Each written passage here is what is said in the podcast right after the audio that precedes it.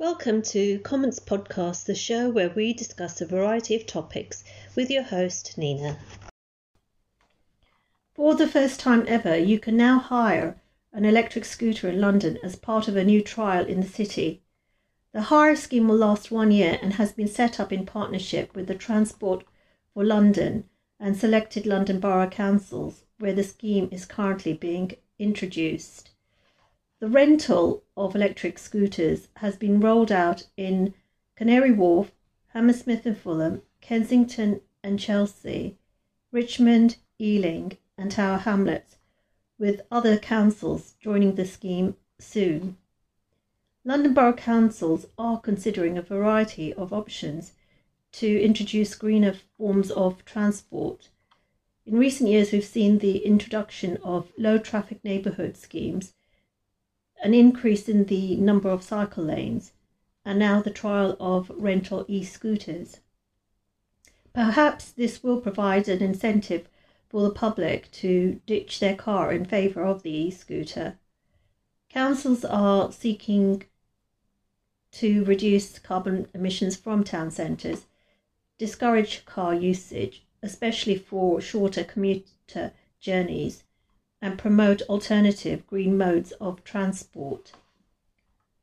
Unfortunately, there are restrictions as to where you are able to ride an e-scooter.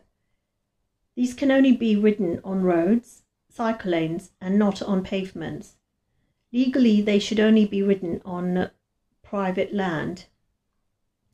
However, riding an e-scooter in traffic poses many safety issues.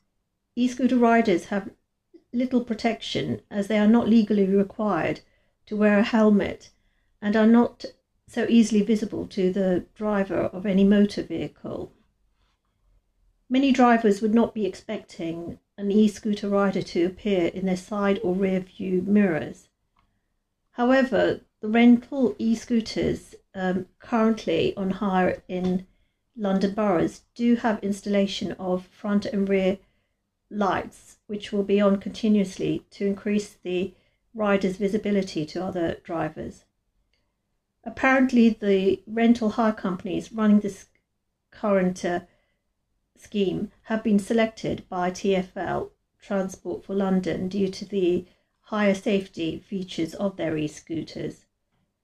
First-time riders will also be required to complete a short online safety course before being able to hire an electric scooter in these London areas. I and probably the vast majority would be in favour of an e-scooter hire scheme. It is a great way to go shopping locally and alleviates the struggle of finding a car parking space. Additionally, people are still current mode of transport of hiring an e-scooter is highly appealing. Currently, the cost of hiring an e-scooter is to be set at £3.25 to £3.40 for 15 minutes, and the rider pays an additional fee charged per minute of additional usage. Hence, it may not be the cheapest mode of transport in comparison to a cycle or the distance covered by a single bus ticket. Yet we are in the early stages of adopting e-scooter rental schemes, which will probably grow in popularity, eventually driving down the price of e-scooter hire charges. Personally, I am in favour of using e-scooters as an easy mode of transport to ride around locally. However, riding an e-scooter in the city centre with its high levels of traffic congestion may tempt more commuters who are keen to avoid lengthy traffic jams. The e-scooter rental scheme is currently on trial in only a small selection of London residential areas, so it may prove to be highly popular with local residents who are too idle to walk a short distance to their local shops and cannot be bothered to encounter the headache of finding a car parking space. We will have to wait another 12 months before results of the year-long e-scooter rental trial scheme has been completed.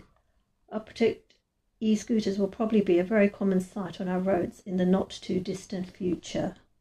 Showing a degree of reluctance to use public transport unless absolutely necessary due to concerns over COVID-19 and being confined within a crowded tube, carriage or bus. So the alternative of... Thank you for tuning in to today's episode.